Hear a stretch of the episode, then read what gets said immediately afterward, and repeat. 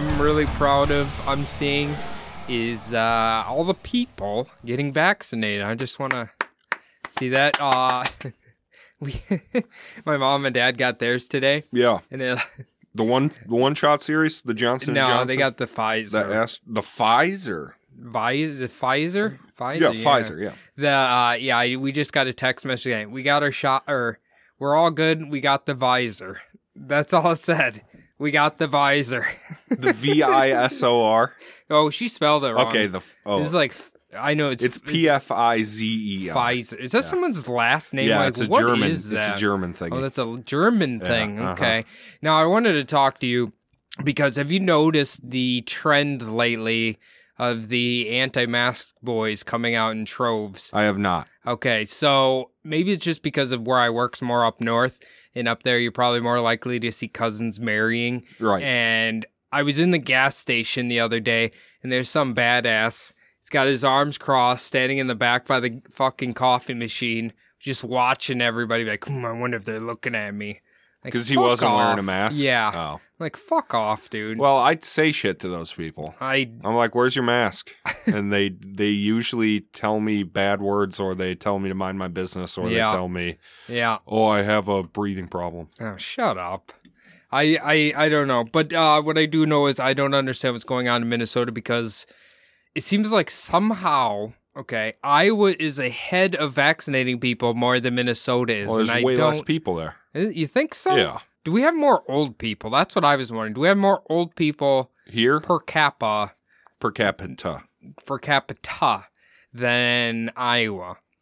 I don't know. Uh, Do you yeah, think there's a lot? of Definitely. I here? think I think we I would say Minnesota has a much higher population than Iowa. Even Mm. old people. Yeah. Mm.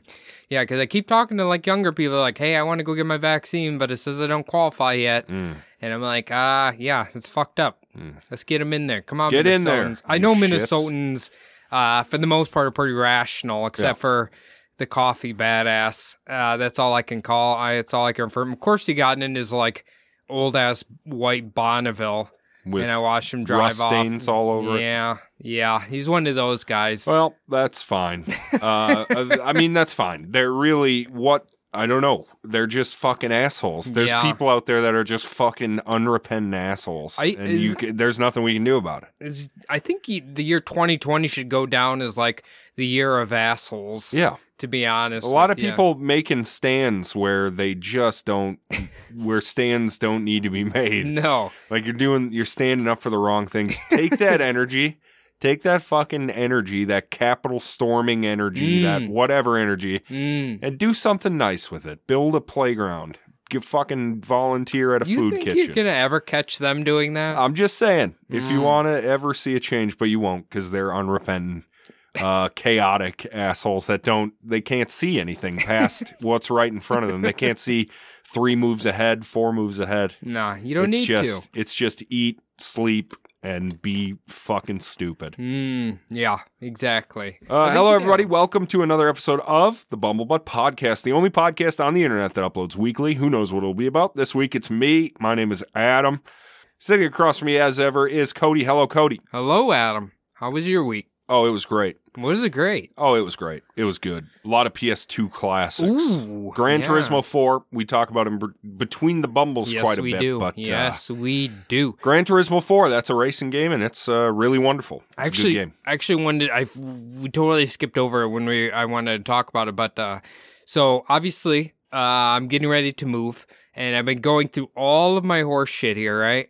And I have that big box of old video games hmm and old strategy guys, and I was just gonna throw them away, to be honest with you. That's And- so dumb. And then I was was brought to my attention that some of these are actually uh, worth some money. Yeah. So I plucked all the ones I'm gonna attempt to sell on eBay. Yeah. Or local stores or whatever. Yeah. Mm, mhm. Like You level thi- up games, stuff like that. You think they'll buy them? they'll buy guides, they'll buy boxes, they'll buy whatever. If you have any original boxes, I don't know. Those are I always threw those away like a fucking idiot. And then when my buddy was moving off to college, he sold like all of his Super Nintendo boxes that he had saved and just folded up nicely. And he was able to get like 500 bucks for them. no way. But that was back when Super Nintendo cartridges were like At level the up. new norm. At the Level new Up. meme. No, not at level up. At another place. Mm. A boutique. Wait, where the hell's boutique. level up? Now they're in uh Eagan and Hastings. I think they closed the South St. Paul one. Okay, maybe I'll have to maybe I'll have to go up there. I didn't realize uh, Silent Hill Two, uh, which I have for the PS2, is worth a quite a bit of money. I'd throw that on eBay. yeah, yeah. it it's fun. Obviously, we know what the game's about is like death and everything. Cancer. And yeah, I ironically the backstory between behind how I got that is from some young man who unfortunately succumbed to his illness. Terrible. Yeah, so it- Terrible. it's cursed game, I guess Yeah. Mm. you could say there. Yeah, interesting. It's so scary game. But so since you're moving, we Yeah. are not going to put out an episode next Sunday. Right, right, right. We're taking a mini vacation. It'll just be easiest because it's obviously I have to pack up all this horse shit down here. The studio's moving to the suburbs. That's Yeah. what's happening. Yeah, and uh, we're coming back with thank you so much to our Patreons new equipment. Yeah. Which I'm really excited to hear what it New sounds sound like. dampening, Yeah. new inline preamps, Yeah. new microphones. yeah. It's It- going to be killer. it's very expensive and I think it's gonna be the tits. So, because of this move to the suburbs, I originally uh, just decided that I was going to make this uh, three-parter to bridge the gap. That Mm. way, we would have we would be releasing an episode on the Sunday that we're not releasing an episode.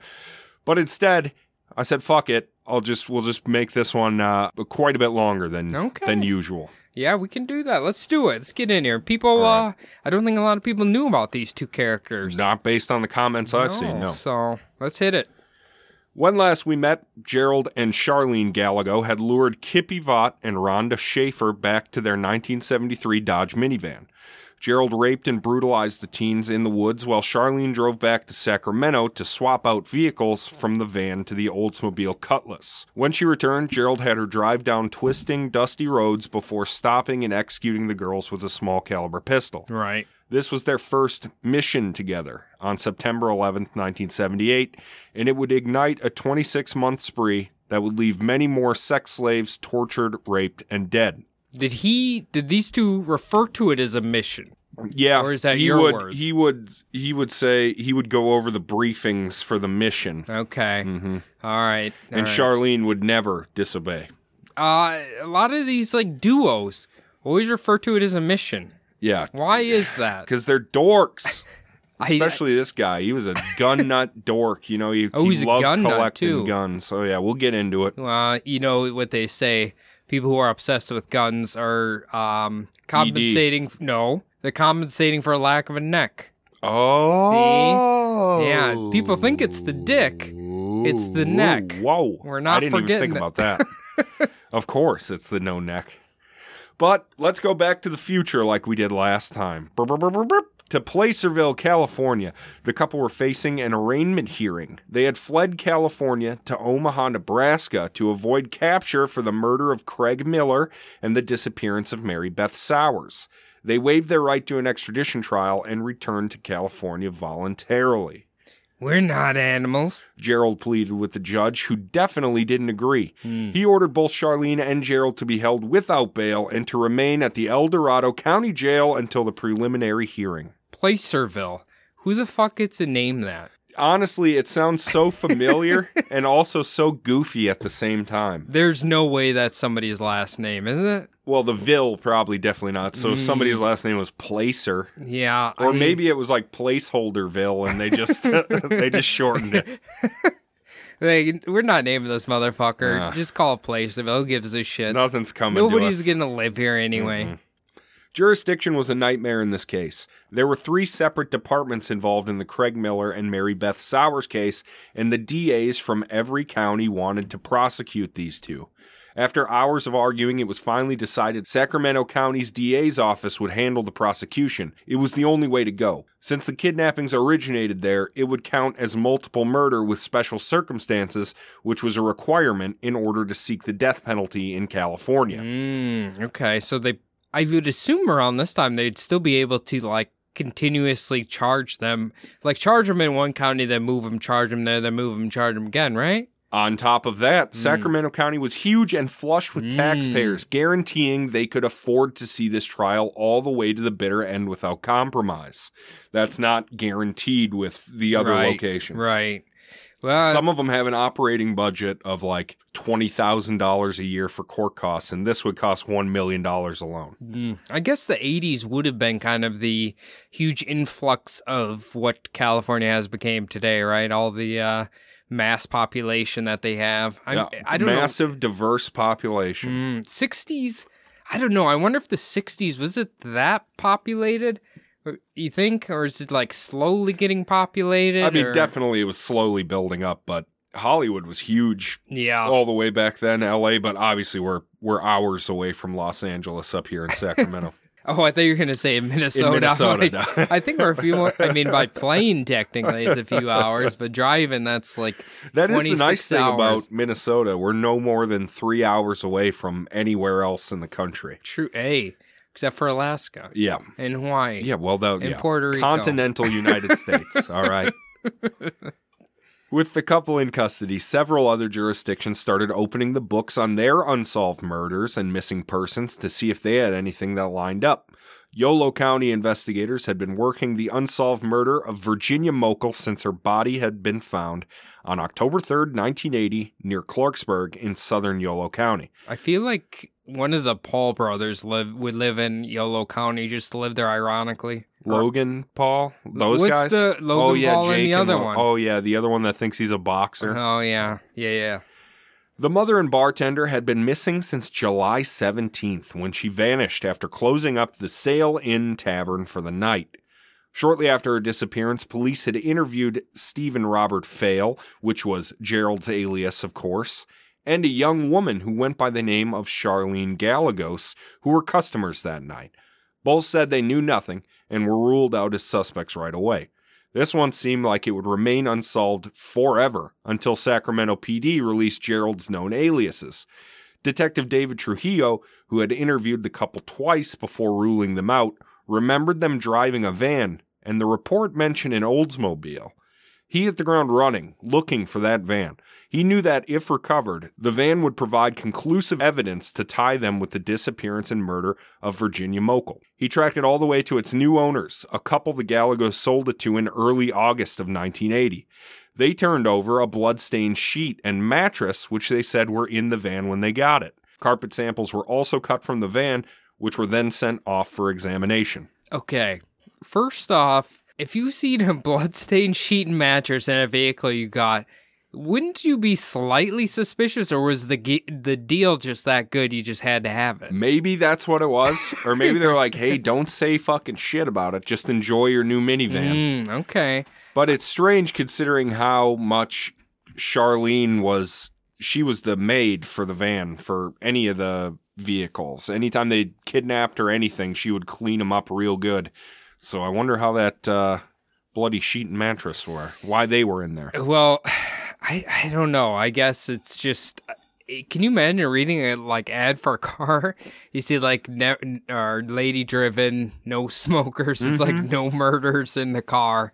Like they have to start disclosing that. Like houses. No, no blood stains. Never bled in. never bled in. Lightly used. Never bled in. Here's the other thing. Why is only he using an alias and not her? I know. Well, it's technically technically her name is legally Charlene Williams. So by Mm. changing it to Charlene Gallegos, at least it was uh, far away. Last name. I know it's ridiculous, but he was going to. Stephen Robert Feil at the time. Mm. What an idiot. this evidence would be enough to conclusively tie them to Rhonda Schaefer and Kippy Vaught, but it wasn't enough to link them with Virginia. Speaking of Rhonda and Kippy, let's go back to their story. Two days after they were reported missing, migrant farmers spotted the remains of two females lying in clumps of grass in a meadow near Slough House. According to the autopsy, both girls had been sexually assaulted, bludgeoned, and shot to death. One of the victims was initially shot in the head, but the bullet grazed off the skull. The kill shot came slightly later. It's thought this victim was the one that was wriggling from the end of the last episode. Ooh, I okay. I've heard of. Ironically enough, I've heard of this happening to somebody. Grazing like they were off. like trying to shoot him point blank, and they just like nicked the skin off of the head. Mhm. Yikes! The first serious lead on the case came on September 14th.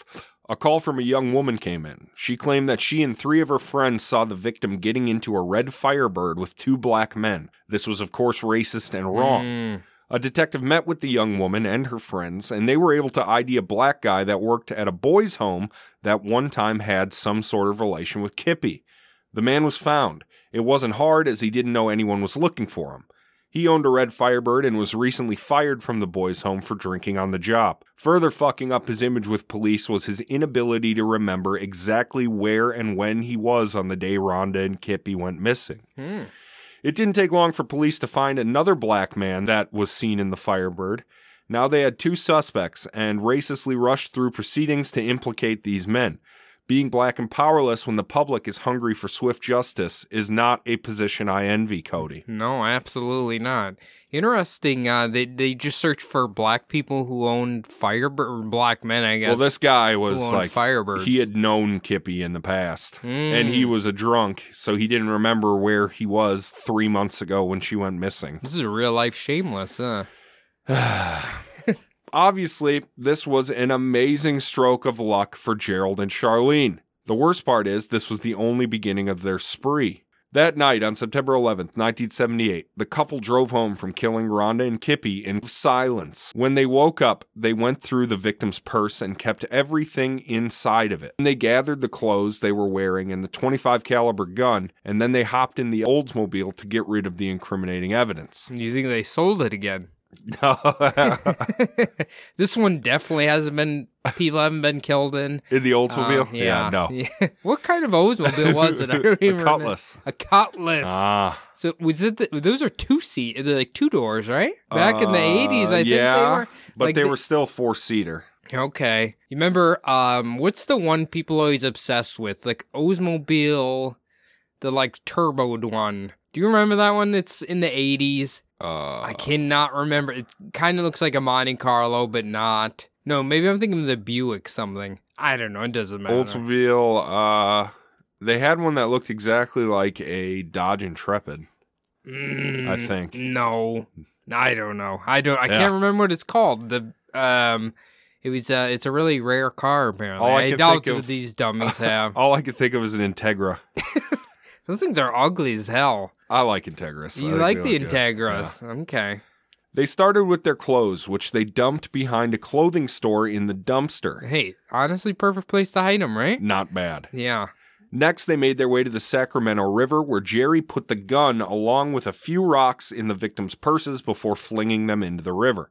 Gerald almost forgot to throw the tire iron in the river and went back to the trunk to remove it.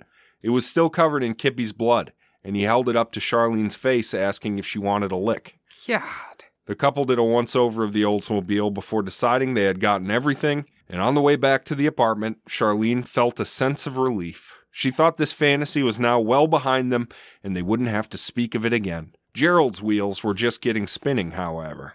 How do you?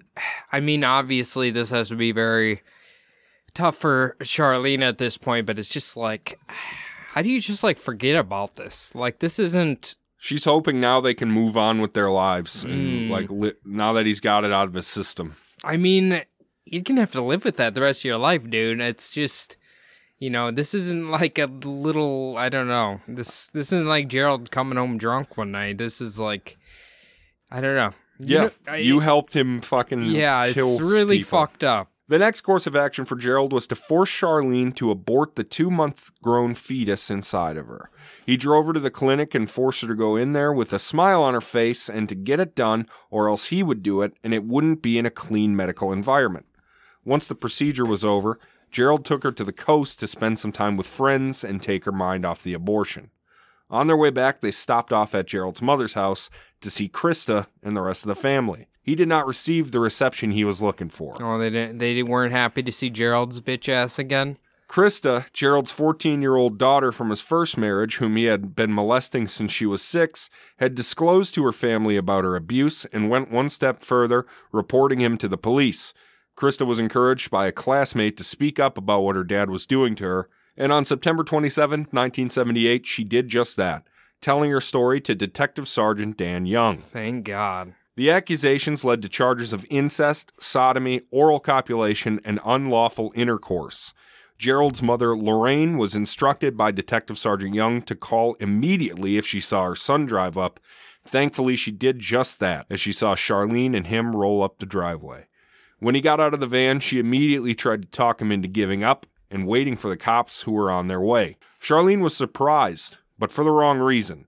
She was wondering how Gary's daughter could do that to him. Even though he raped her, she knew Jerry genuinely loved Krista, even more than her. So, are you saying that she believed that he was doing this to Yep. her? It's just, hey, your How dad you? still loves Yeah, you. Why your you dad calling loves you so much. Well, she was Charlene was super jealous of Krista, and it's said that this is uh, conjecture, speculation, Mm. but there are some reports from Charlene, who was the star witness in in both the Nevada and California case, eventually, where he would say, "You're going to be my new Krista" to his oh, victims. Oh Yeah. God, Yeah, that is so fucking disgusting. Oh my God. yeah. Gerald almost gave up, saying maybe the authorities could get him help, but he never got the chance. Lorraine's husband came home from work right then and immediately pulled a rifle, fully intent on blowing Gerald's head off. He grabbed Charlene, got in the van, and reversed the fuck away. Wow. Okay. All I'm envisioning is like that drunk old farmer with his overalls. He comes home. He's like, "Come here God get him." damn it. He's got his blunderbuss. He falls out of there.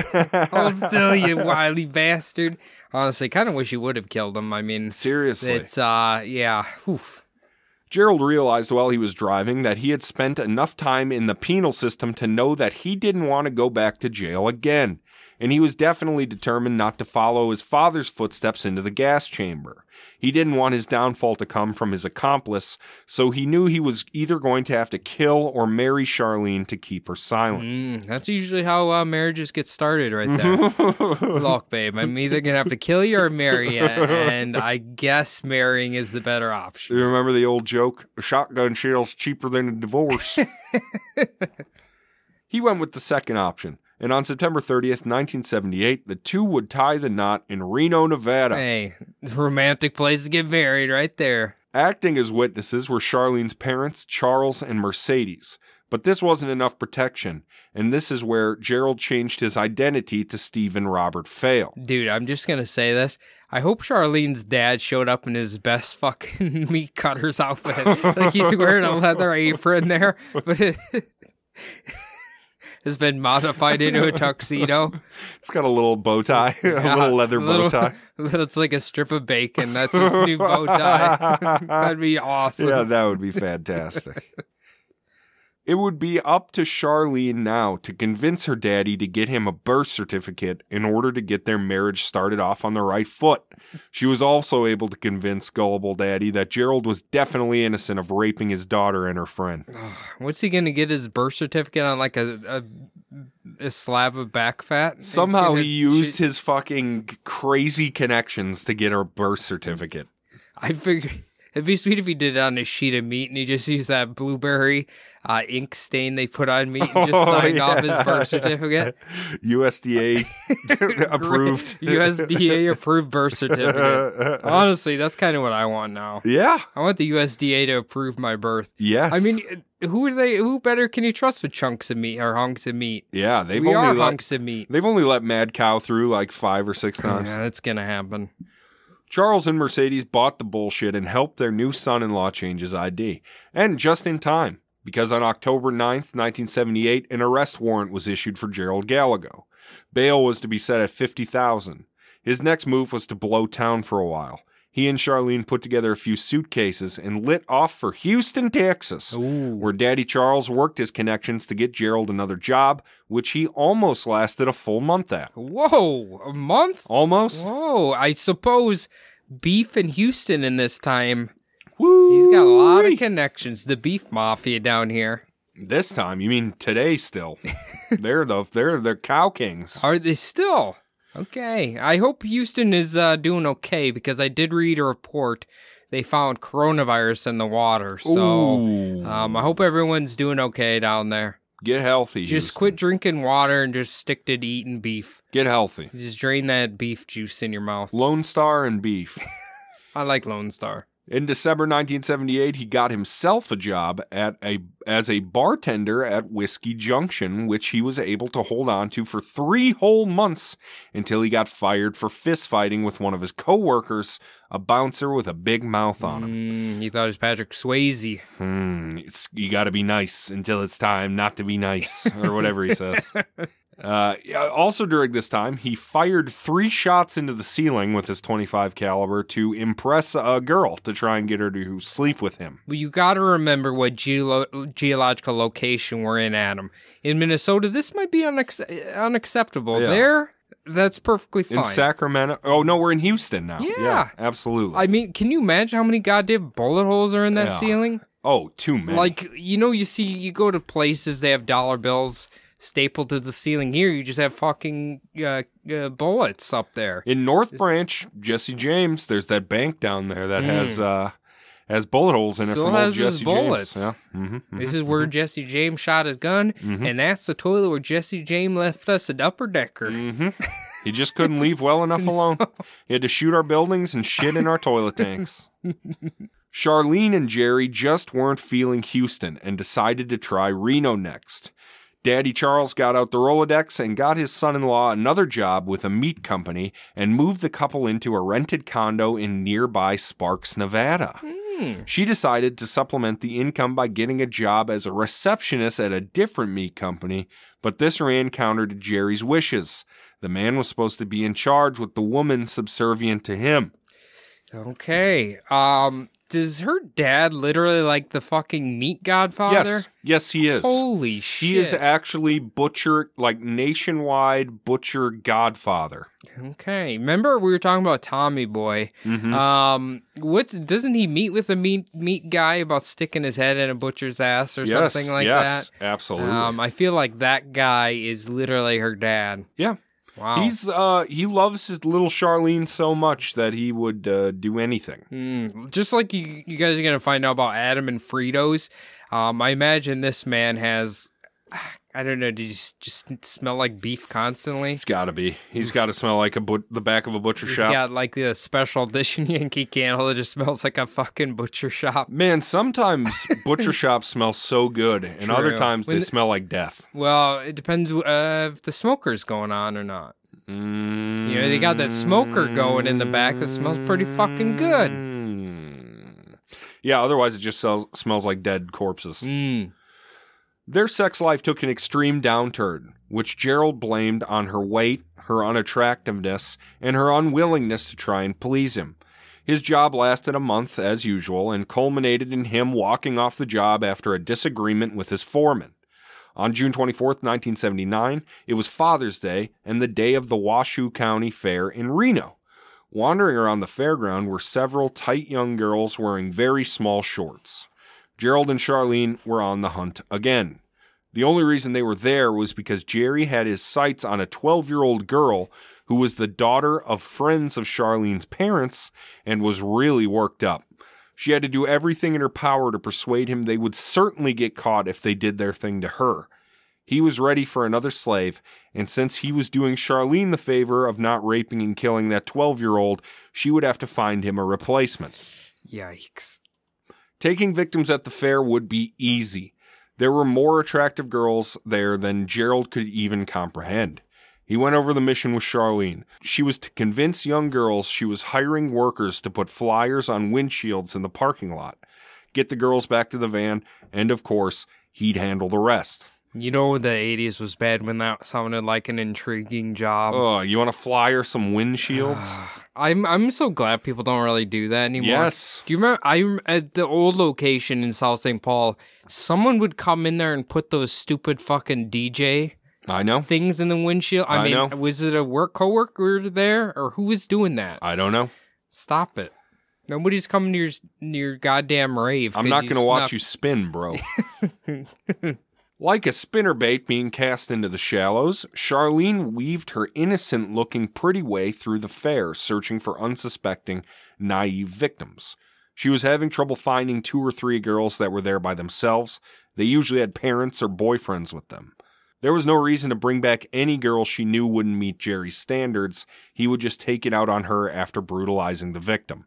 Okay, first off, wouldn't the spinnerbait get caught in there? Into the sh- If you're casting in the shallows, when you get a snag, depends on if there's a weed bed. I mean, that's the best Mm. place to cast them is that's the right best. Huh? right near the shore, under Okay. docks, All under right. structures, that kind of stuff. There's nothing worse than when you get a nice, nice new lure and it gets caught in a fucking dead tree that's in the Yep. water or something. Or a live tree that's hanging over the coast, which has happened to me so many times. Or an old person who's on the shore. Fuck those old people. Get out of the way of my lure, old person. There used to be cows back where we fished, like they would come all the way up to the water, pretty much, Mm. and we would try and hit them with our with our lures. Just try and hit the cow. Finally, Charlene saw two girls that were absolutely perfect 14 year old Brenda Lynn Judd and 13 year old Sandra Kay Colley. One was tall and slender with long blonde hair, and the other was petite with short, curly raven hair. They had had fun all day and were waiting at the entrance for their friend to pick them up, give them a ride home. As Charlene approached them, their spirits were high. She asked if they wanted to make a few bucks while they waited, sticking flyers under windshield wipers. They both agreed in a hurry and followed her back to the van to get handbills. Approaching from the opposite direction, Gerald forced them into the back by pointing a 44 caliber in their faces. He bound their wrists and ankles and covered them with blankets. Charlene once again sat on an igloo cooler, just like the first time, keeping watch of the whimpering girls while Gerald calmly drove away from the fairground. Gerald stopped off at a building supply store, leaving Charlene alone with the slaves while he ran inside. He returned with a shiny silver shovel and a hammer. They got onto I 80 and headed east. One of the girls threw up while the other had a panic attack. There wasn't much Charlene could do but offer empty promises that everything would be okay. During the drive, Charlene took over, and it became clear that Gerald wanted to carry out his fantasy in front of her. She heard him order the girls to undress and lay down on the mattress. The sun set as Charlene continued to drive, and Gerald violated the girls in the back. She could hear them crying, moaning, and their ragged breaths. Her foot pressed absent mindedly on the accelerator. Slow this damn thing down. Snapped out of her paralysis, Charlene responded as if he were just taking a nap in the back seat. Sorry, it's hard to keep 55 when there's nothing but straight, dark, empty road. Gerald, at this point, decided they were bound for a ticket if he kept letting Charlene drive, so he ordered her to keep an eye on the slaves. Finally, they stopped somewhere in the Nevada desert, and Gerald walked off with one of the girls, leaving Charlene alone with the other. He returned to the van alone. Charlene heard no shots this time and knew he must have used his new shovel and hammer. Let's go, bitch. Charlene watched as he dragged the girl off into the darkness. Moments later, he returned alone again. Ugh. Whew. Sandra and Brenda weren't waiting at the entrance to the fairground as their ride expected. She had only missed them by a few minutes, and unaware of what was happening to them, was quite heated as she circled the parking lot in vain. That evening, she reported them missing to Reno PD. As with most missing adolescents, they treated this one like a runaway. Of course, according to family and friends, these girls had no reason to run away. They weren't on drugs, and they both were involved in community groups as well as being lettering athletes at school. But cops always think they know best in these situations. Hmm. It's. I'm gonna. It's. And yeah. these girls were accomplished students. Like there's there was no fucking reason for them to run Yeah, away. If I away. sounded sarcastic, that's because I was being the point from the point of view of Reno PD. Man, this is absolutely horrible, first off. And it's just like, I don't know, 13, what is it, 12 and 13 or 13 and 14?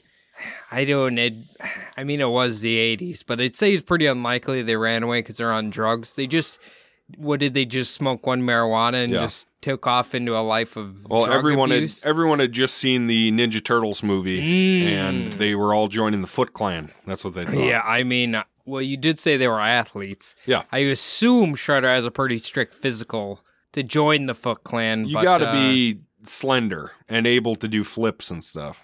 You know the the cops always saying uh, the runaway thing. Look, I'm gonna just throw this out there, and I'm not being a bootlicker, but I would love to see the actual scenario or the actual percentage of kids who run away and come back versus the ones that don't. I bet it's ninety nine percent.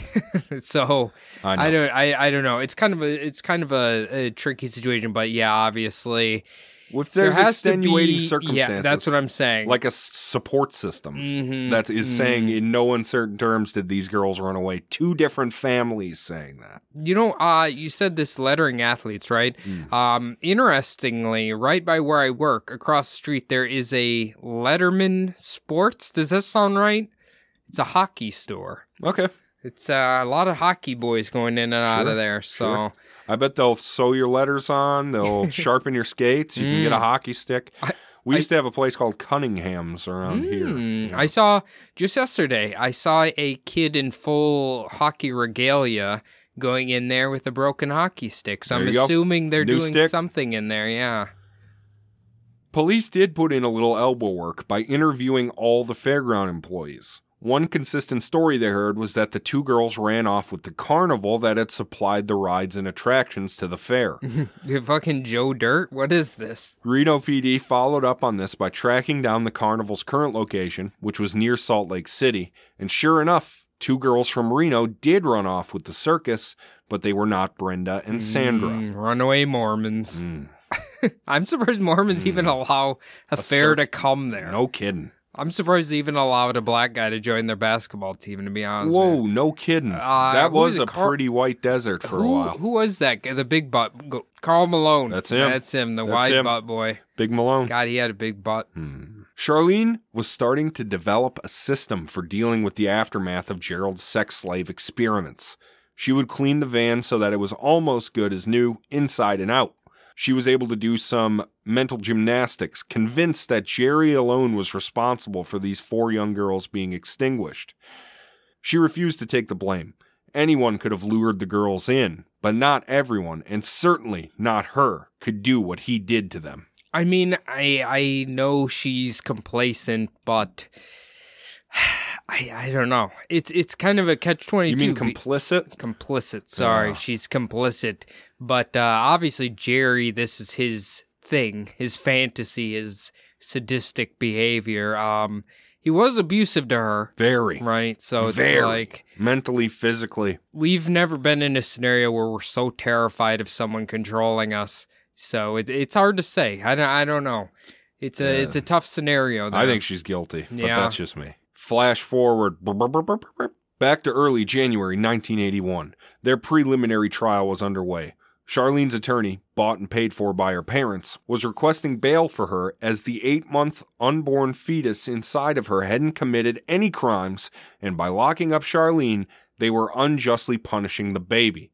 Judge Peter Meering wouldn't hear it and denied the motion unless the defense could come up with evidence or sworn affidavits that contradicted the mountains of evidence the prosecution had against her. Charlene's lawyer and Gerald's public defender had an extreme stroke of luck for their clients when another double murder kidnap occurred at UC Davis after the Gallegos were already in custody. The defense tried arguing that there wasn't enough evidence to prove the Gallegos killed Craig Miller and Mary Beth Sowers, and whoever did the double murder at UC Davis was probably responsible for it. Mm. That didn't work either. And this is when Charlene started cracking, looking for a way to cooperate in exchange for bail. The prosecution wouldn't budge. They were determined to try them both, unless she could provide something so damning they couldn't say no. And this got Charlene thinking. I feel like I know what Charlene's gonna do. Also, um, what do they do if you you give birth in prison? Give it to your nearest family member, I'd imagine, right? yeah, or something. it used to be the prison like hospital would look after it and you could see it once a week or something. Hmm. But that's draconian. That's some old shit. Nowadays, yeah, I don't know if it goes to uh, next of kin or the foster system or you what. know, you know damn well her dad's gonna pull up in a uh, meat covered baby carriage and pick it up and, and take it home. Guess what? Ah, They absolutely raised yeah, that kid. hell yeah. On July 2nd, 1979, Gerald went to work for a pop company in Reno using his Stephen Feil alias. Should we? Should we? We don't want to offend anybody. Is this a soda company? No, it's a pop company. a pop company. It's pop. Okay. So That's you the know correct way. the you know the non-Minnesotans don't understand. soda is soda water. it's what I'm drinking right now. You call that soda water? This is I call it sparkling water. I call it Sparkling. sparkler water. Okay. Of course, it didn't work out in Reno, and by September, the couple figured the heat had died down enough. They were known as Mr. and Mrs. Stephen Feil when they rented their apartment. For the next three months, Gerald worked off and on as a truck driver. When money got tight, though, Charlene could always call on dear old daddy, which she did often, mostly at Gerald's forced suggestion. What do you think her dad's phone dial was like, like a pig grunting? You know, all the- oh, Charlene's calling again, honey. I wonder what she wants. A little cash pig. yeah, they do use her like a piggy bank. Hmm. Yeah, his piggy bank's literally like just the meat of a pig. It's not A like the full bank, shell. yeah. He can pull like full dollar bills out of there. He's got a barbecue. He's got to smoke the meat before he can get the cash out of it. this tastes awful, awfully nickely, Dad. What the hell did you? What the hell did you cook inside of here? Gerald became a full on gun nut at the new apartment, acquiring an AR 15, an over under 44 caliber Derringer, a 357 Colt Python, a few 38 specials, and soon he would add a 25 caliber pistol, which would prove to be a huge mistake. They had AR-15s back then, huh? Yeah, man. Really? Yeah, Okay. yeah. Were they called something else, or was that No, what it's definitely. called? All right. Armalite rifle. All right. All right. No, Armalite. Yeah, Ar- Armalite rifle, AR. Yeah. So the Most people confuse it and think it's assault rifle 15. okay. So uh, here's the other thing. That obviously we've discussed the But 22 it was made by the Armalite company. Armalite. Okay. Well, as we've discussed previously, the 22 and the 25 always seems to get these serial killers caught. So out of all these guns, it's that one. It's so small. I guess I see where he's coming from. It's not that loud. Mm. It's concealable as hell, but uh, it, but yeah, it, it always ends up being their downfall. Do you okay? Are you sure when you ever you're researching this, the 38 specials wasn't like the band's the band like vinyl records? This is actually the 38 guns. special CDs. like he had the whole collection of them. No, those weren't guns. They were just vinyl records he had, dude. I don't, I don't know. I don't know how anybody got that confused. A few days before Christmas 1979, he got a job as a bartender at the Bob Less Club, and the owner remembered him as a rampant ladies' man. But he did his job well. In that same high school way most bars have, word got around that Gerald was regularly dating a bunch of chicks at this time. One of these women named Patty was in fact expecting his baby. Gerald was a master manipulator and con man and knew when to act kind, chivalrous, affectionate, and romantic, the same way he got all of his wives. Hmm. Eventually, Jerry had to tell Patty that he was married, but by then, she was head over heels in love with him and wrapped around his little finger. He knew Patty could never replace Charlene, but Patty could do things in bed to please him that Charlene just wouldn't. She'll Patty will stick her finger up his ass. That's for sure. That prostate will be so deflated by the time she's done with it. Do you remember the three things he loves in order? Um, sodomy. Mm-hmm. Uh, I feel like I'm in school right now. And Mm-hmm. if you had a projector and you're pointing at it with your wooden stick, uh, sodomy, conolingus. Mm-mm. No. It's in there, but it's not number two. Um, blowjobs. Yeah, fellatio. Yeah, let's say fellatio. Let's use a medical term. And cunnilinling. Conolingling. Yeah. Okay, and those are the three things, huh? Hmm. How do these girls keep getting pregnant if he likes those things? Yeah, if he likes buttholes, mouths, and mouths. I mean, I guess maybe it just comes out of his mouth. I don't know. Whatever he's doing. All right. Whether Charlene knew of the affair or not is up for debate. You know what I was just thinking, actually? Uh, you turn this into when snowballing goes wrong. oh, that's so disgusting, Cody. that could be why how Patty got pregnant. When snowballing goes Oh. wrong with John Walsh.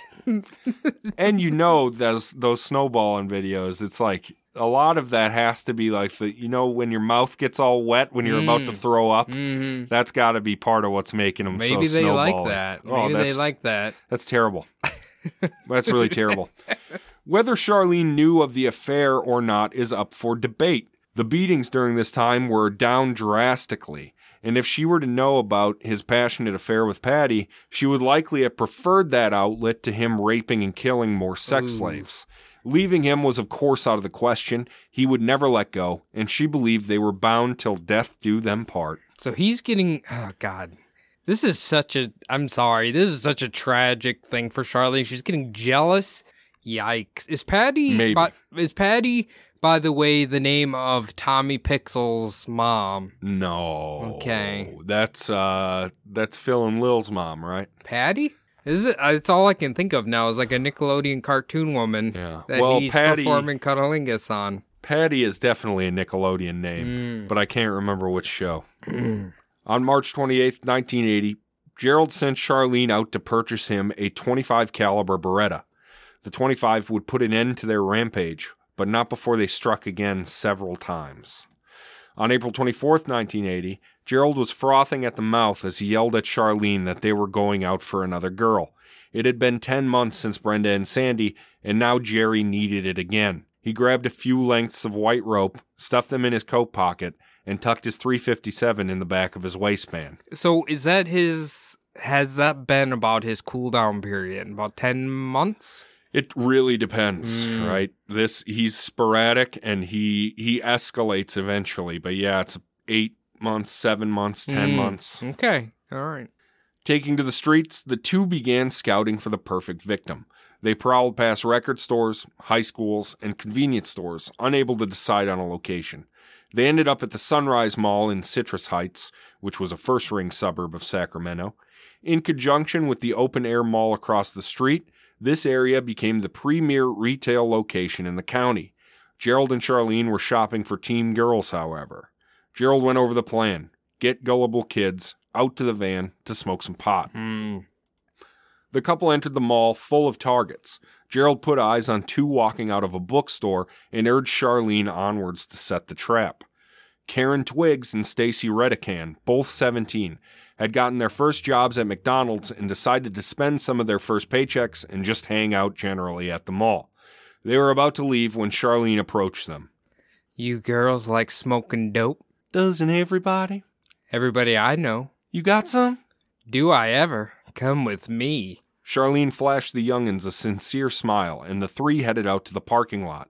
They passed an ape like beefy man who gave no indication of interest in them. They couldn't have been more wrong. Charlene led her captives to the back of the van before sheepishly turning to them and saying, There's no dope in here. The girls quizzically looked at each other before a booming voice from behind them declared. You're wrong. There's two dopes in here. Gerald forced them into the back with his 357. You girls are being kidnapped. Follow orders, and you won't be harmed. Oof. Charlene drove east on I 80 while Jerry ordered his new slaves to strip. She drove past Truckee as he raped them in the back. Ugh. Passing Reno, Jerry had her pull over at a supermarket. He bound his captives and went in, returning with a pack of cigarettes and a new hammer. The rolling sexual assault continued through the desert. Following Jerry's instructions, Charlene drove to Limerick Canyon, out in the open sands. She parked the van and Jerry got out with a flashlight. He asked Charlene if he if she wanted a turn with the girls. When she refused, he actually looked upset. He told his prisoners and Charlene that he was going to go find for them a place to set up camp for the night. When he returned, he grabbed his shovel, hammer, and one of the girls. He came back alone and dragged the other off into the darkness. When he returned, he forced Charlene to go look at the graves and then immediately clean out the van before they did anything else. There were now six victims. Oh, Jesus Christ. Yikes. So now he's, uh, I wonder if he wants Charlene to look at him to scare her, or if it's like a sexual thrill for him. Both of the Yeah, above. both of them, huh? God, this guy is just. He doesn't even want her to join. He wants her to do it herself to them, Oh, like, like. sex slave them. oh, really? Yeah, Wasn't sure he caught Charlene? with a girl. Yeah, that's what I was just gonna say, and he got really upset about it. Beat about the it. shit out of both of them. Yeah, what the fuck? This guy is so fucked up, man. This is one of the most fucked up people. This shit is just despicable, man. Karen Twiggs and Stacy Redican's bodies were discovered by picnickers on July 27th, 1980, more than three months after they disappeared, in shallow graves 20 miles outside of Lovelock, Nevada. They were severely coyote damaged, and autopsy reports noted they were both raped and beaten, with the coup de grace being serious hammer blows to the head. Mm, God, that's brutal. Again, hitch uh, picnickers, huh? It sounds like I feel like that's a s- that's literally a scene in one of the American Horror Stories. I believe it is Yeah. actually. Yeah. it's just taking his lady on a nice picnic, and uh, they set the blanket down, and there's a little bump there, and like, what the hell's under the blanket? And there's a fucking Coyote Yeah. damage. the body there. Yeah, Terrible. uh, it's it's honestly horrible. Flashback to custody. Ooh, After spending more than a year behind bars, Charlene was ready to talk. She figured that her husband could neither help or hurt her, and she needed to look out for herself. In February of 1982, the Superior Court appointed her two new attorneys. She had lost confidence in her current one's ability to try a criminal case as important as this. As far as she was concerned, she was simply guilty of naivete and getting involved with and manipulated by the worst person on earth. If anyone deserved to swing for it, as far as she was concerned, it was her sick fuck husband. She had his baby to look after now, after all, Mm. Can't say I disagree with her. right? She asked her new lawyers upon their first meeting, What can you do to get me out of this mess? Well, Charlene, what can you do for yourself? She breathed deep and cleared her throat. By talking now, it would certainly destroy whatever was left of her and Jerry's love. We're not just talking about two murders here. Try ten. The new attorneys stared at each other, stunned, then back at her. On the prosecution side, everything was as much of a slam dunk as you could ask for. Pretrial was moving along smoothly, and convictions for the murders of Mary Beth and Craig Miller were all but certain. The most damning physical evidence would be the firing pin marks on the 25 caliber shell casing found at the scene of Craig's murder, matching Jerry's Beretta. Hmm. And that's what's always unique, right? Yeah, the that firing and the pin. rifling on the bullets. mhm, mhm. Okay. You can match that up to the barrel. Hmm. That's what Batman did in uh what's yeah. that what's that one? Is Dark it the Knight. Dark Knight Returns? Yeah, he has that weird robot shooting Yeah. bullets in the fucking pieces of concrete or I whatever. I think that was Dark Knight regular, wasn't it? Or Dark was that Knight Dark Knight regular. Returns? Yeah, I think it was Dark Dark Knight regular. but that's when Charlene's bombshell dropped about their true string of abductions and brutalizations that had Mm. taken 10 lives, crossed three states, and lasted 26 months. Charlene's attorneys hired private detectives to confirm her story before going to the prosecution, and it became more than obvious that she was telling the truth. But she wasn't willing to be truly forthcoming until a deal could be made. She wasn't about to do the crime solvers' jobs for them without getting a significant reward in return. Charlene and her lawyers had the prosecution backed into a corner. They knew that she was convictable for her role in the murders of Mary and Craig, but they couldn't settle for two when you could possibly solve 10 cases of Mm. homicide at once. I'll tell you one thing: she's fucking lucky Matlock wasn't the attorney because she'd be confessing without even knowing it. he always has the gotcha. He- love he- he- one more thing. He's like Mm. Inspector Clouseau, kind of. Yeah.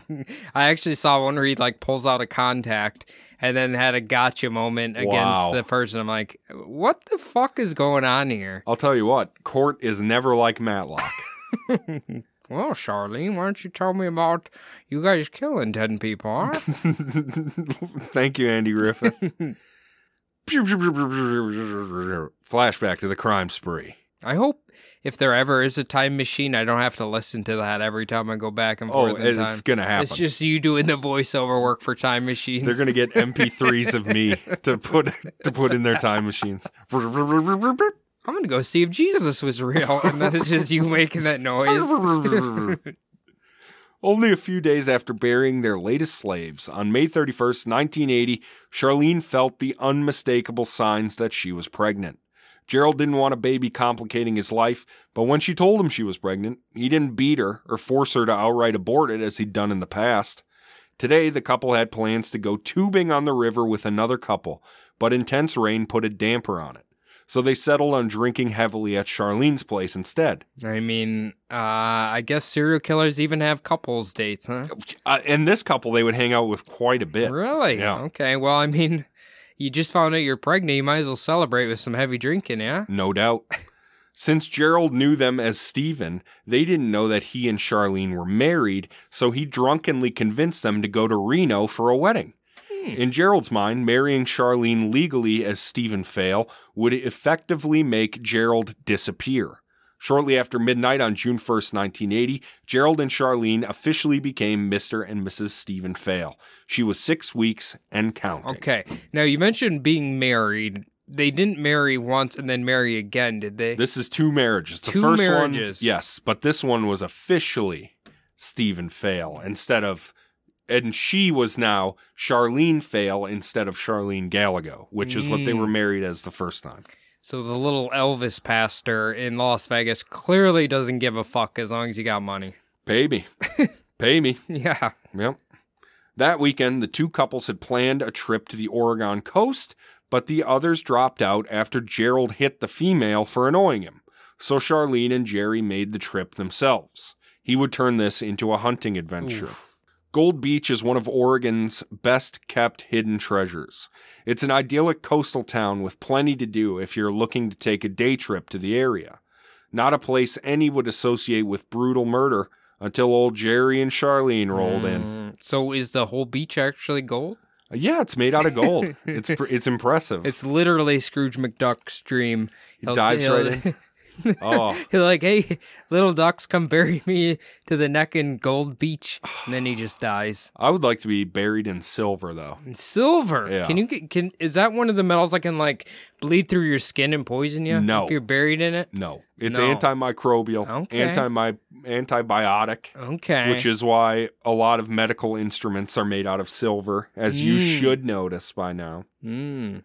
There, Gerald found almost exactly what he was looking for a lone woman walking down the road, very pretty, a bounce in her step, and belly sticking out. That was the one downside to him. She was pregnant, but she would have to do. Linda Aguilar was 21 years old and four months pregnant with second child. She was on her way home from the store where she grabbed a few items to make dinner. Mm. When the van pulled up beside her, she didn't pay it any attention until she heard a booming male voice ask if she wanted a ride. She looked over and saw nice smiling Charlene and said, Sure, why not? Charlene engaged in small talk with Linda until Jerry said in no certain terms, It's time. Take the wheel. She did, and Jerry climbed in the back, surprising his prey by sticking the 357 in her face. He followed the routine to a T. He bound her hands, established dominance through fear and intimidation before brutally raping and doing whatever other depraved sex act he could think of while Charlene drove. When he'd had enough, he took the wheel back over and drove to find the perfect kill and dump spot. He found what he was looking for sand, trees, isolation. He took his bound slave out of the back and ushered her forward with his shovel into the darkness. Charlene expected to hear gunshots, but did not. Instead, Jerry walked back 30 minutes later, covered head to toe in sweat. He bragged that he had bashed the girl's head in with a rock and then strangled the life out of her. Ugh. Gets. Oh, God, that's disgusting. So this is the first single victim he's done, huh? Mm-hmm. Ugh. Yeah, they came in twos before that. Yeah. Ugh. On the evening of June 22nd, 1980, German tourists walking their dog came across an overwhelming stench coming from behind a rocky area. The autopsy confirmed it was Linda Aguilar, and the coroner was able to reconstruct her final moments. Her hands and feet had been bound, and she was bludgeoned repeatedly in the head, cracking her skull, and then she was strangled. Unfortunately, her will to live was exceptional. They found sand in her throat, mouth, and lungs, leading them to conclude that the blows and strangulation only stunned her. She would eventually awaken in her sandy grave before suffocating, buried alive. No fucking way. Are you kidding me? That is horrific. Holy shit, That's like a nightmare way to die. Yeah, it's- oh my god. Pregnant, too. Yeah. Oh my god, that's fucked up. Is it weird that when you said German tourists, all I can think about is like two really buff German men wearing lederhosen? Hans and Franz. And they- you were thinking of Dana Gould's Saturday Night Live characters. they had like the tiniest little dog they were walking with like this massive leash coming off. That's the first thing that came in my mind. I said Dana Gould, I meant Dana Carvey. but Hans and Oh, Franz, love remember Da- him and Kevin yeah. Nealon? Oh yeah, I love. If you think you cannot outlift us, then you should come and find us. Now, Linda's boyfriend and baby daddy, 23 year old drywall installer Rick, had a history of a short fuse, a drinking problem, and was more than willing to use Linda as a punching mm. bag. Honestly, from the sounds of it, this is like the typical '70s man. That's ridiculous. It, it I absolutely. Why do you think the '70s suck? That is ridiculous, yeah. Once again, the Gallegos had escaped notice by picking a target completely by luck who was already a likely target for someone she already knew. We're flashing all the way forward to November 10th, 1982. After nearly two years in prison and a full year of lawyers in three states negotiating acceptable terms for her deal to testify on Jerry, Charlene had found a way to save her life and have a future when she gets out of prison. In exchange for 10 murders, she would receive a guaranteed sentence of 16 years, 8 months. Very random number. 16 years, huh? This was the absolute minimum that could be served if convicted of mm. murder one in California.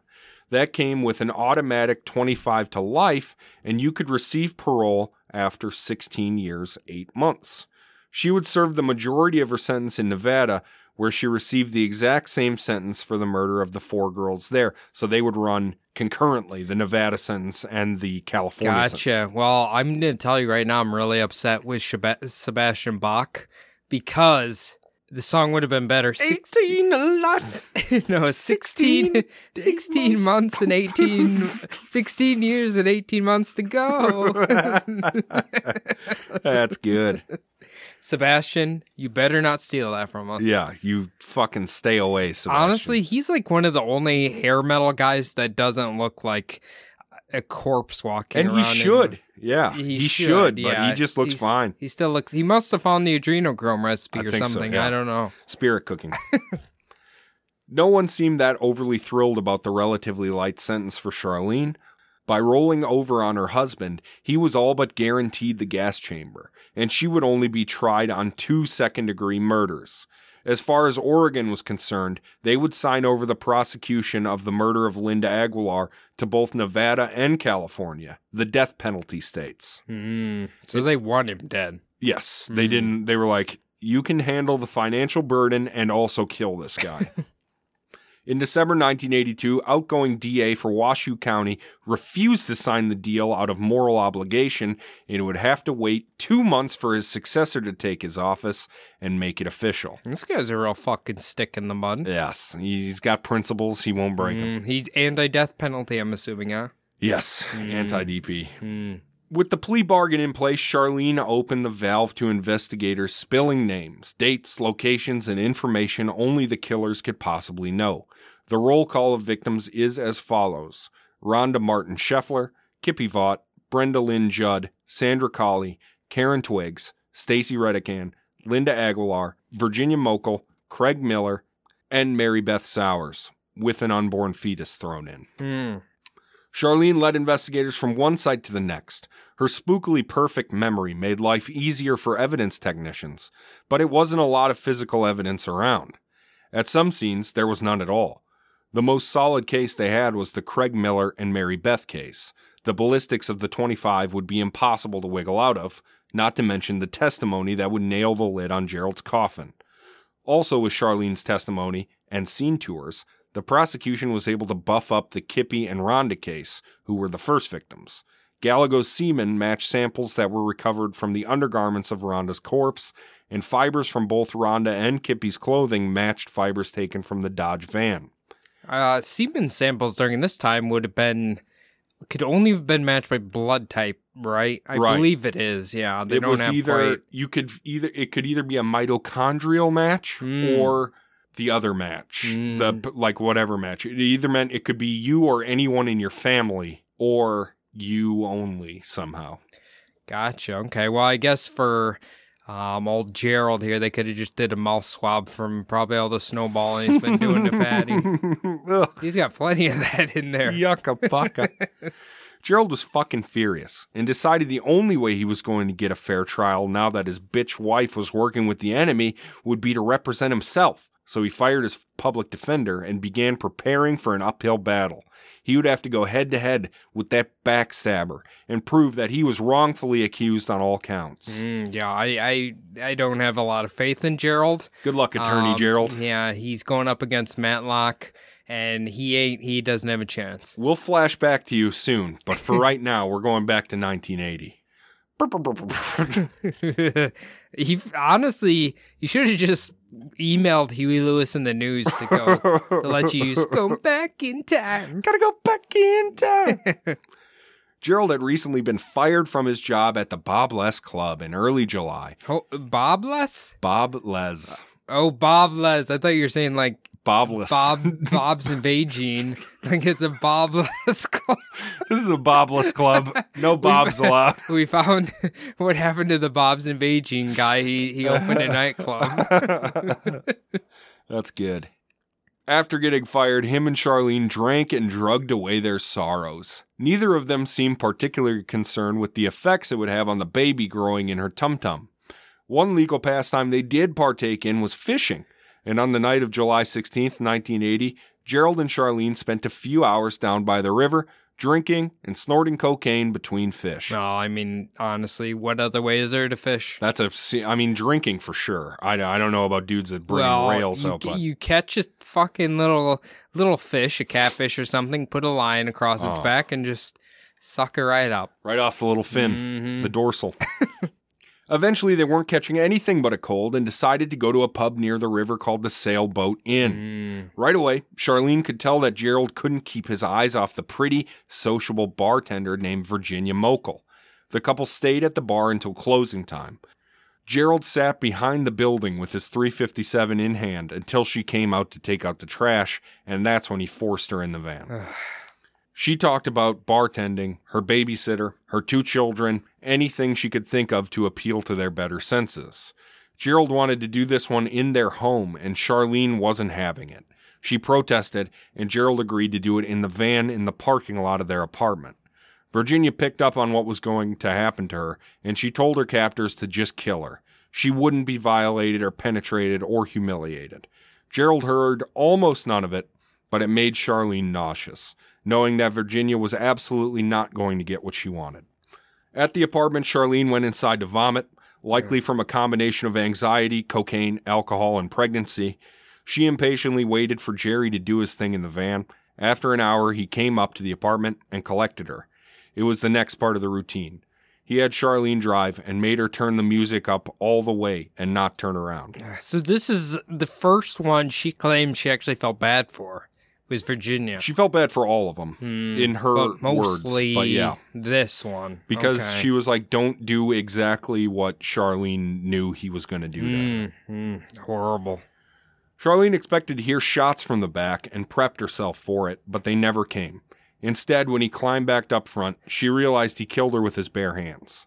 Gerald drove to a remote spot and dumped the body, and the couple returned to their apartment, neither saying a word, lost in their own thoughts. Ugh, God, it's got to be an uncomfortable drive home. You know, maybe the Eagles are playing on the radio or something. I don't know. I'm sure she's thinking, okay, it's over again. Thank goodness. Maybe now we can finally live our normal life mm. with our baby Yeah, on the way. Never gonna happen. Of course not. It's never gonna happen. When Virginia failed to return home overnight, the babysitter reported it to the Yolo County Sheriff's Department on July 17th, 1980. She would have called to check in with the babysitter if she was going to stay somewhere overnight by choice. She loved her two children too much to just disappear. Yeah, that's a really weird thing a parent would do. Just leave their kids at the babysitter. Mm-hmm. Her unsolved mystery would come to a horrifying solved end on October 3rd, 1980. Fishermen discovered her nude, decomposed remains in thick brush near Clarksburg in southeastern Yolo. Hmm. Her hands were bound behind her back with fishing line. The advanced state of decomposition of the victim made it impossible to determine the cause of death or if the victim had been raped. That all changed a month later after Sacramento and El Dorado authorities revealed that they were seeking Gerald Gallego, also known as Stephen Feil, and his wife Charlene in connection for the kidnapping and murder of Craig and Mary Beth.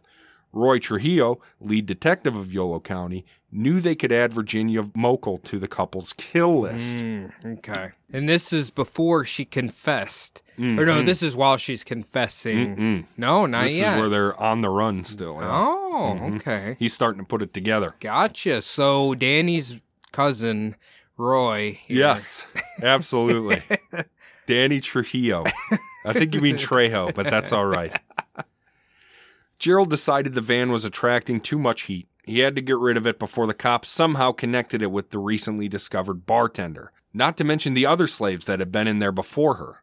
During the summer of 1980, they sold it to an unsuspecting couple in Orangevale who were super excited to get a great deal on a seven year old minivan. Oh yeah, gently used. Gently little bloody used here. mattress, little Nope. sheet.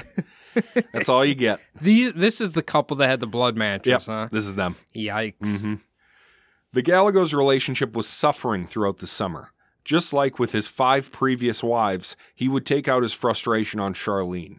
Beating up on lightweight women was one of his favorite ways to de stress. Wait, does he just like literally go go around and beat up people? I mean, he punched. Remember the other couple Okay, that wouldn't yeah, go with him because right. I mean, he'd just throw a throw a fist at a girl sometimes. In early August, Gerald started strangling Charlene right in front of Mercedes, who was visiting their apartment. When she heard her daughter gasping for life, she burst into the kitchen and grabbed the first object she could find, which happened to be one of Gerald's many guns that were laying around. She didn't want to ventilate her precious daughter's husband, so instead she pistol whipped him with the barrel. Oh yeah. One blow wasn't enough, so she had to keep hammering. Gerald finally released his grip on Charlene. Mercedes had opened up a hell of a gash on his head, from which blood was absolutely gushing. Mm, Too bad she didn't just shoot him. To be honest with you. God, just hold it right up to Mm. So- wherever it won't hit Charlene. So she was literally like going like this Mhm. instead of like hitting him with the butt. right. She was hitting him with the barrel, like punching him with the, the barrel. Mm, okay. I've, ne- I'd never heard of anybody doing that before. It would be ruder, because that's like a sharp, long piece of metal instead of a, a, a wood. I do. I I don't know. I'm pretty sure the butt would have got him in one hit, though, right? The butt probably would have knocked him out because of the Mm. extra weight if she Mhm. swung hard enough. Mm, But that, I mean, the barrel's going to do damage too. mm. Charlene packed her bags and moved in with her parents in September of 1980. The two drifted apart for quite some time, and neither seemed worse for wear for it. Gerald took his pregnant girlfriend Patty up to Oregon and was only too happy to call Charlene and tell her all about how happy he was to have found a real number one girl to hang out with. Mm. Charlene, reacting as all the hot headed young people do, took the bait and was extremely jealous and showed it.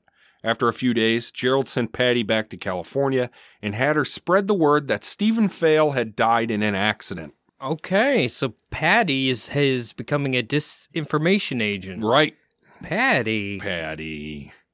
Gallego returned to Sacramento in October of 1980 and rented an apartment on Bluebird Lane. In spite of their separation, it didn't take long for Gerald and Charlene to begin seeing each other again. By the 1st of November, they were ready to get back to business kidnapping, raping, and murdering. Mm. So they're at eight right now, right?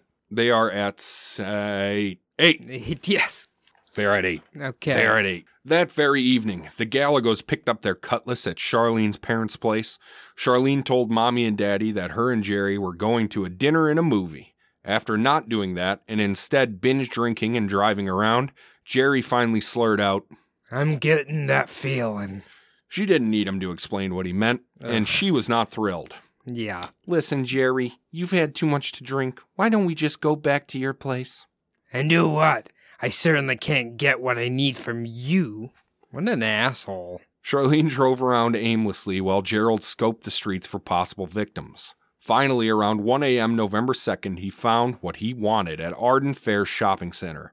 A young, beautiful couple were walking down the parking lot, hand in hand and full of life. All Gerald saw was a sex slave with an obstacle that needed to be removed. He ordered Charlene to pull into a parking spot, and once she did, he got out silently.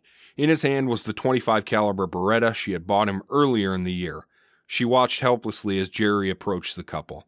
They had never abducted a man before. This was sure to be less of a guarantee as just girls. When Craig and Mary Beth saw the thick man approaching them in the parking lot, they couldn't even say a word before they saw the gun. The man's face was manic and in no mood for compromise as he growled. Let's go. Fearing having their lives cut short, Mary Beth and Craig played right into their captor's game, sure that this could all be worked out with money or reason or whatever it took. This was when Craig's fraternity brother left the restaurant, and, walking through the parking lot with his date, the fraternity brother recognized Craig and Mary Beth sitting in the back seat of the silver Mm. Oldsmobile. This is all the way from part one. Yep. Very beginning. Yep. this is the right, Craig and Mary Beth. full, yep. Coming full circle. Curious, he left his date and walked over to the car to find out why they weren't driving Mary Beth's Honda. He opened the driver's side door and leaned into the empty driver's seat to talk to them. Sitting in the passenger seat was a necklace, hefty man with a glint of anger in his eyes. What's going on, Craig? I thought you had enough partying for one night. Craig had no humor in his voice when he responded, Get the hell out of here. This is no place for you. Then the frat brother felt a sharp pain in his leg. He'd been kicked from behind, and a screeching voice belted out. What the hell do you think you're doing to my car? It was Charlene, petite, blonde, and very pregnant. She acted like he was trying to steal her car. Who the hell are you, anyway? said the frat brother. None of your damned business, you bastard. Don't ever put your filthy ass in my car again. what a weird insult. You filthy ass. I That's think like she some was she was like- probably operating on all adrenaline at that point. that's like somebody who doesn't know how to insult people. You dick butt. when I was four, Mm. my older brother John was being a real jerk, Mm. and I, in front of everybody, I said, "You, you, you dumb, dummy ass." I called him a dummy ass. Oh, fucking Yeah. roasted his Yeah, ass. I, I, I got You him. Fucking dummy ass. I got his eesh. she slapped him hard across the face, hopped in the driver's seat, and skirted off.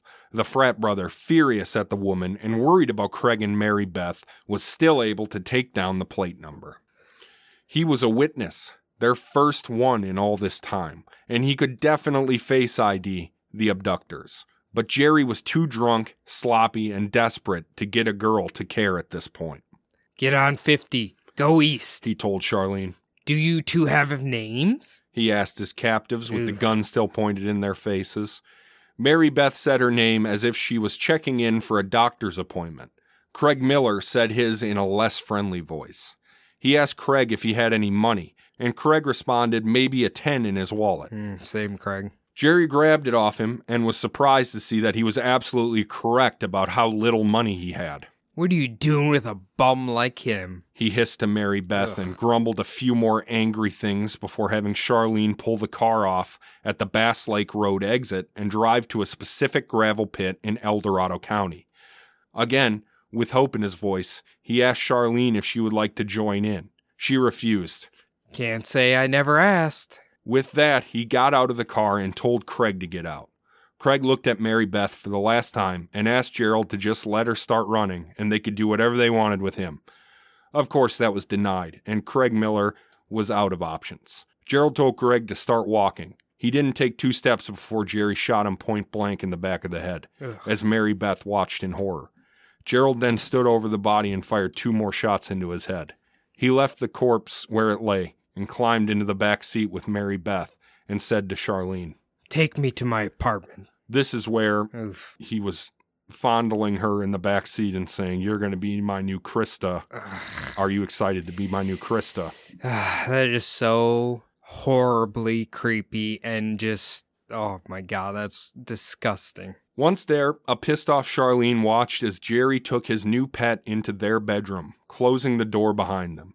Charlene sat on the couch and dozed off for a couple hours before he came and slapped her awake. How do you fall asleep when that's happening? I, have, What the fuck? I mean, I really have no idea. Oh my god. She drove with Mary Beth in the back seat, disheveled, bloody, and exhausted. They got off the freeway near Sierra College in Placer County, and Jerry took Mary Beth out into a pasture. Charlene waited in the car and heard the familiar pops of gunfire and knew this one was over. Now back to the apartment for the cleaning, wiping, and disposing of evidence within the car. But this was it for them. This would solidify police from three different counties' cases. The next morning, the couple was up before the rooster with barely a few hours' sleep. Though they didn't know they had reason to panic yet, they were anyway. The weapon used to kill Craig and Mary Beth, her purse and its contents, and anything else that might provide a clue that Mary Beth had been raped in that apartment had to disappear. They took it to a nearby place called Miller Park, near the Sacramento River. When there were no onlookers, Gerald threw the evidence into the river and they drove over to Charles and Mercedes' place. The cops were there already. Gerald said he better skedaddle. Charlene would need to distract them and he'd call her in a few days, and he was out the back door. Hmm. Okay. Why is Gerald and or why is Mercedes letting him back there again? Because she still doesn't Get it? believe it. Okay. She still doesn't believe that Charlene's husband would be a, a nightmare horror show. Mm, Well, I hate to say it, Mercedes, but he definitely he was choking your daughter for fuck's sakes. Jesus. That's what love is, Cody. I guess. Charlene started vomiting into the kitchen sink. Mercedes obviously thought it was because of the pregnancy, and then she went into the living room to talk to the police. They told her about the missing co-eds and the fraternity brother who had been assaulted by a young woman and later took down the license plate of a car she was driving with Miller and Sowers in the back, a car registered to her. Mm. Charlene could have cracked right there, but she kept it under wraps. She knew the police had no real proof, or she would already be in the back seat of a cruiser on her way to an interrogation room. She said she didn't know squat about the missing kids, and that she and her boyfriend Steven had gone to see a movie last night, and then she stayed the night in his apartment. The detectives, looking at a nice, pregnant, small blonde girl, almost gave her the benefit of the doubt, but asked if they could have permission to search the cutlass. That was the one thing she was confident of. Her and Jerry had a great cleaning system that was sure to leave no evidence behind. They found nothing in the car to indicate there had been a struggle or that it had been involved in any crime at all. Detectives took down a few more bits of info before Charlene conveniently threw up. It was morning sickness with a side of a hangover.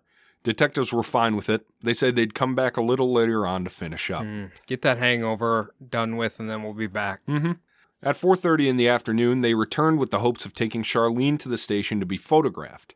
The Williamses told investigators that their daughter had gone out for a second would would be home by 8 for dinner. When questioned further about Stephen Feil, Charles admitted that Charlene was married to him and that he was the father of the baby growing in her belly. The police's radios went off. Craig Miller's body had been found near Bass Lake. Informing the Williamses of this disturbing news, detectives urged them to call the second Charlene walked in the door. Mm, okay. At the same time, Gerald and Charlene were really sweating, and they blamed each other for their current predicament. Gerald figured if they could go recover Craig's body and hide it somewhere else, then there wouldn't be anything for the cops to use against them. How are they going to do that? They stopped on Bass Lake Road where Charlene was positive Craig's Miller's body would be, but there was nothing there. Oh, they don't know the cops have found it. Uh-uh. I thought they were like, oh, let's just break into the police. The evidence fucking- lab? Yeah, just go to the police morgue or whatever and just take the body. Then they won't have no proof against us. Leaving the young man's body right off the side of the road would prove to be their undoing. On November 3rd, after not hearing from Charlene for almost a full day, Charles Williams sensed his daughter was in a world of trouble. He called detectives and told them that Stephen Feil's true name was Gerald Gallego, and he went on to tell them he used the alias because he was wanted in Butte County for incest and other sex offenses. Oh, so the first time uh, Charles has made a good decision here. Finally! Hmm. But guess what? They'll go back to making bad decisions Ah, very soon. Damn it, Charles. Meanwhile, the couple were headed east on I 50, just passing through Reno, where they dumped the Oldsmobile in the Circus Circus parking lot. The fuck is Circus Circus? It is a casino. Oh, okay. Yeah. One circus. when one circus just isn't enough for you, we got two here. Yeah, they had one in Vegas too. I think they took it down. I can't Oh, remember. okay. I never really went out. It was over by the Stratosphere and stuff. I never went over there. Hmm. On Gerald's suggestion, Charlene called her parents and told them where to find the car, probably assuming they would tell the police who would search Reno, all while they hopped on a Greyhound bus headed to Salt Lake City, Utah. Back in Sacramento, police had recovered three bullets out of an attic in a bar Gerald worked at because he fired that 25 in the ceiling to impress a girl, like we said earlier. Ah, okay. These, of course, matched the bullets found in Craig Miller's head, and the evidence was mounting, and the search was hot. Do you think any of them thought initially that while Cra- Gerald was shooting in the ceiling, Craig just happened to be taking a nap up there. Yeah, could yeah. have possibly hit him in the head. Yeah, he was sleeping up there. I don't know how his body got all the way to Bass Lake Road, but uh, The Lord works in mysterious ways. Adam. truly. Teleported his body. From a Western Union in Salt Lake City, Charlene called her parents for $500, which they used to travel to Denver and then to Omaha, Nebraska. Once there, they were flat broke again and called her parents for another $500. Charlene pleaded, I swear, I'll never ask for anything again. Just get us the money so we can come back to Sacramento and turn ourselves in. Okay, come on. That's like the worst excuse ever. Boo. Yeah, no kidding. They reluctantly sent the money and immediately betrayed her, believing this was the only way they would see Charlene alive again. They called the FBI and let them know where Gerald and Charlene would be picking up the money in Nebraska. FBI agents were stationed around the Western Union, waiting to pounce. At 11:30, the elusive duo appeared. Neither seemed nervous as they approached the front doors, but at the very last second, Gerald juked to the left and began walking down the street instead of into the building. FBI agents with shotguns at the ready trailed Jerry in a car. Hell yeah. Here's the other thing I was wondering. How nervous were the Western Union employees? Because they were probably like, fuck, they're finally rating us for all our shady goddamn techniques. God, they are the worst. They, oh my god. I used them before I had a bank account, and they would take like twenty dollars of a two hundred dollar check. Yeah. Is don't they have they give like um payday loans and it's like Yep. a 20% interest rate or some shit on it? Yikes. Charlene was unaware of anything and just waited until Gerald rounded the corner before walking into the office. She walked right up to the counter and asked the cashier if any money had come in for her. Charlene, Yes. you're under arrest on unlawful flight to avoid prosecution on a murder charge. This isn't what I ordered. She, she offered no resistance as she was handcuffed. In order to take Gallego, was radioed to the agents following him. The car immediately screeched to a halt in front of him, with agents pouring out of it and praying for him to do something stupid so they could blow him away. Gerald used to boast about how he'd never be taken alive. Well, he just put his hands up and stood there as they cuffed and Mirandized him. Hmm. Neither he nor Charlene were armed. It was one of the few times in Gerald's life where he wasn't in prison that he didn't have a big old gun in his pants. Hmm, interesting. Okay, well, obviously, uh, he's a lot of talk and no. He's a blustery, he's Yeah. the huff and puff and blow your house Yeah. down fella. These dumb shits always are, though. I know it. The trial began in November 1982 with the madman Gallego defending himself. Judge Norman Spellberg presided over the trial. Gerald put forth his best effort to block Charlene's testimony on the grounds of spousal privilege. He married her twice for this very reason. The only little hang up here for Jerry, he was so quick to run around marrying girls that he was still technically married to wife number two. Therefore, both marriages to Charlene and the three women before her were illegal and invalid. Charlene Williams was now free and clear to testify against her former And- boyfriend. And he gets probably the worst charge bigamy. Bastard. That's uh, get his ass. that's- Five counts of bigamy? Let's get him. that's double death penalty. they had to invent a new one. No for it. wonder he likes Salt Lake City so much. Love, yeah. DA James Morris's opening statement lasted two and a half hours and unfortunately cast Charlene as a physically and psychologically manipulated, passive partner in crime in order to win over the jury. Two and a half hours. This sounds boring as shit. It's a hell of a podcast. oh my god. When it was Mercedes' turn to take the witness stand, she told the court of the two weeks her and Charles supported the couple while they were on the run before finally calling the FBI. Upon the conclusion of her testimony, Gerald bit his lip and quivered before saying, Mm, Judge, I don't have any questions for this witness. This was a shot in the foot. By passing up the chance to cross examine Mercedes, he had let one of the prosecution's most important witnesses off the hook. Then it was Charlene's turn. Her testimony was the most anticipated part of the trial. She wore a white lacy blouse and a black skirt as she was escorted into the courtroom on January 10, 1983, to testify against Gerald. She was playing the demure victim of abuse, and it was working for the public.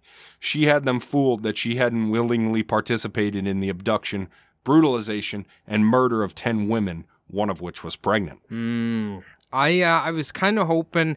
At first, I thought you said Charles was taking the stand, and for some reason, I envisioned them. They make him like put his hand over like John Madden's uh, barbecuing and smoking or something like that. they could just get a big picture of John Madden in a chef's outfit grilling. He had to swear over a mm. Sweet Baby Ray. it was a three hour and 15 minute direct examination by the prosecutor, and Charlene shined the spotlight on her entire fucked up relationship. It really worked for the jury. They were clearly moved by her testimony. This put the prosecution in a bit of a pickle. Its most critical witness was also a confessed multiple murderer and cohort in the crime she was testifying against her twice faked husband. Hmm. Gerald opened his cross examination of Charlene on January 11th, 1983. It lasted six whole days, and the judge was forced to intervene hundreds and hundreds of times. Yeah, because this dumb shit doesn't know what he's doing. It devolved into what more resembled a lover's spat than two people arguing for their very lives in court. He came off as desperate and was an incompetent attorney. He failed to convince anyone that Charlene's testimony against him was false. His next move was a Hail Mary for a miracle. He put himself on the stand. The prosecution couldn't have asked for a better witness. Gallego's contradictions and inconsistencies, along with his unpreparedness as a witness in his own defense, deflated him completely. Okay, I want to I want to envision how he does this. Jerry, um, would you confirm to the jury? Did you kill these women? Jerry, I would never do that. Objection! Just play it out its own shit. Hearsay, hearsay. but Jerry, you just said that to yourself. That'd be amazing to Oh see my somebody like prosecuting themselves. He's such a fucking idiot. he is. Gallego recognized the error of his legal ways in his closing arguments when he said, I took a legal licking in this trial. yeah, you did to yourself, you dumb shit. The jury was given 24 options in deciding the verdict Oh. of Gerald oh. Gallego. 16 of the verdicts were for murder charges, and eight possible findings were on kidnapping charges. The jury also had to decide if special circumstances were present during these crimes, including The commission of multiple murders or murder during commission of a kidnap. As it turns out, they did apply in this case, and on June 21st, 1983, Gerald was sentenced to death for the murders of Craig Miller and Mary Beth Sowers. It took the jury less than two hours and only one ballot. Well, at this time, the state of California hadn't killed anybody since 1967, and even if they did start killing people, Jerry wouldn't be able to jump the 133 person line mm. waiting in front of him. Yep, yep. This is a that's a pretty big line there. While there was a second chance for true justice in mm. Nevada, the state was fully prepared to prosecute Gerald on four counts of murder, impatiently waiting for the California trial to wrap up. The Nevada trial was swift, and it took the jury two and a half hours of deliberation before condemning Gerald to die by lethal injection for the murders of Karen Chipman Twiggs and Stacy Ann Redican. On top of that, they added two consecutive life sentences without possibility of parole. He became one of only a handful of people in the country to be put on death row of two states at the same time. After sitting on death row for almost 20 years in the Nevada State Pen in Carson City, Gerald Gallego was able to avoid execution by dying of rectal cancer on July 18, 2002, at 56 years of age. Charlene Williams, who plea bargained her way out of a death sentence, was released from prison in 1997 at the age of 40. She served 16 years, 8 months, and is required to register as a felon wherever she moves, but nobody knows where she is right now. Hmm, okay, actually, she got out not that old. Uh, 40, years, old. You Not still that have a chance to do something with yourself. Yeah. Honestly, I feel like they should just let Charles and like the Houston Meat Mafia like string him up by a rope of bratwurst or no something. kidding. No uh, kidding. Just just let him do that. Uh, yeah, wow. Uh, these two were fucked up, pretty fucked up. I'm kind of conflicted about Charlene because I think she's in a abused woman who was genuinely terrified and would follow him alo- along, but she seemed really unbothered I know. by the killing. So It's it's, kind of like Isn't it hard? yeah, it's, It's hard, hard. because maybe she, you know, when you get into this point, obviously, like you said, we don't understand the psychology of being in that person's No. shoes. But And for that reason, she's a murderer. But are you just dead inside Ugh. emotionally at that point? Like I don't, I don't know. It's Cody, just- it's no good. It's no good at all. No, there's no winner in this scenario except for um, the beef man. That's it. and uh, even him got roped into his daughter's horse shit here. I know it. So uh, yeah, it's fucked up. If These you two like- are fucked up. Did you like it? I loved it. Good. Great story. Too. I love hearing about people I've never heard about before. Me too. Uh, even if it is very uncomfortable to hear about the weird shit that they were into. I know. Um, well, more specifically, he was into, which is He's a bad boy. some of the uh, worst shit, terrible shit. Da- Ugh. All right. It's if you guys all liked it out there too, which I know you did, Hmm. how about you tell us about it with a form submission at bumblebuttpodcast.com? Fill it out. Comes to us just like an email. In fact, we have one right now. Oh yeah. This is regarding butchers. hey, all. I'm a supermarket butcher in California, and I'm highly offended by how right you were. I started working for Safeway in 1998 when a cutter made 19.18 an hour and became a butcher in 2004. We now make 22 bucks an hour and change.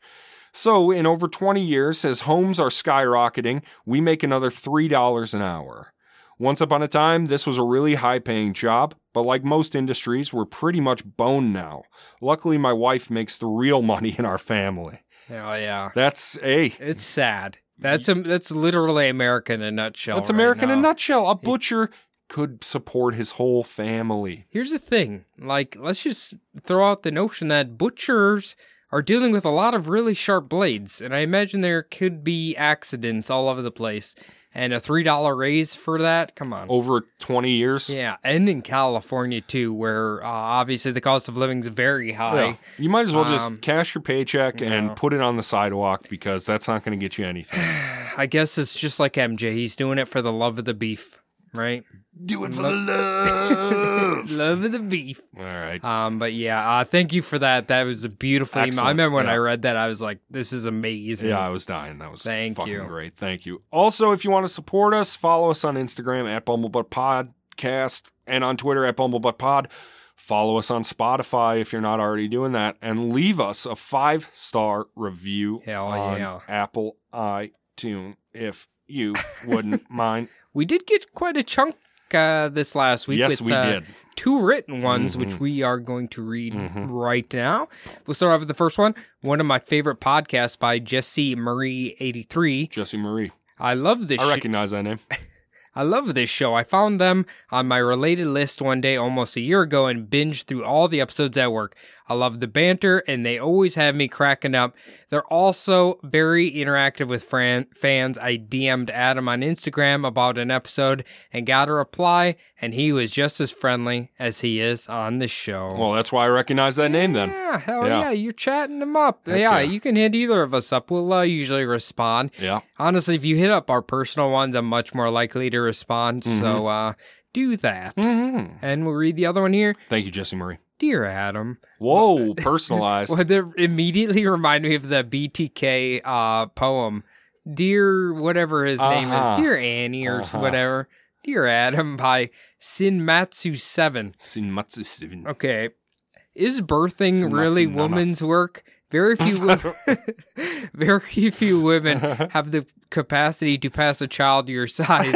Any man expecting to have a child of your constitution should really stick around to make sure there is someone to take that toddler-sized newborn home after their birthing partner dies on the table. Keep up the good work, boys. Thanks to you, and thanks to your moms for their brave service. Yes, Yeah. thank both of Thank our you, mothers. Mama. Jody and Joe, thank you so much. Jody Uh, and Joe, thank you. Do you? And that thank is- you, Cindy Masu Seven. That is great. That's good stuff. You tore it up there. That review. Woo! Wow. That's Uh, good thank stuff. you. I like that.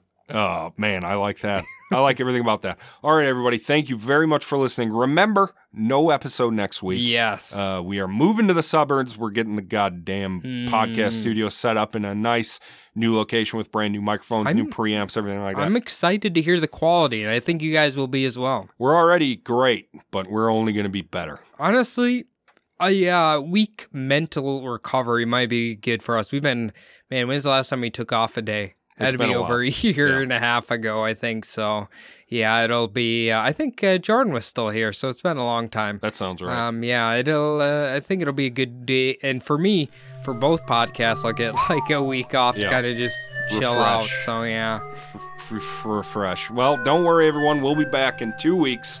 Uh, until then, I've been Adam. That's been Cody. Thank you, Cody. thank you, Adam. All right, everybody. Have a nice weekend, unless it's Tuesday. Peace out.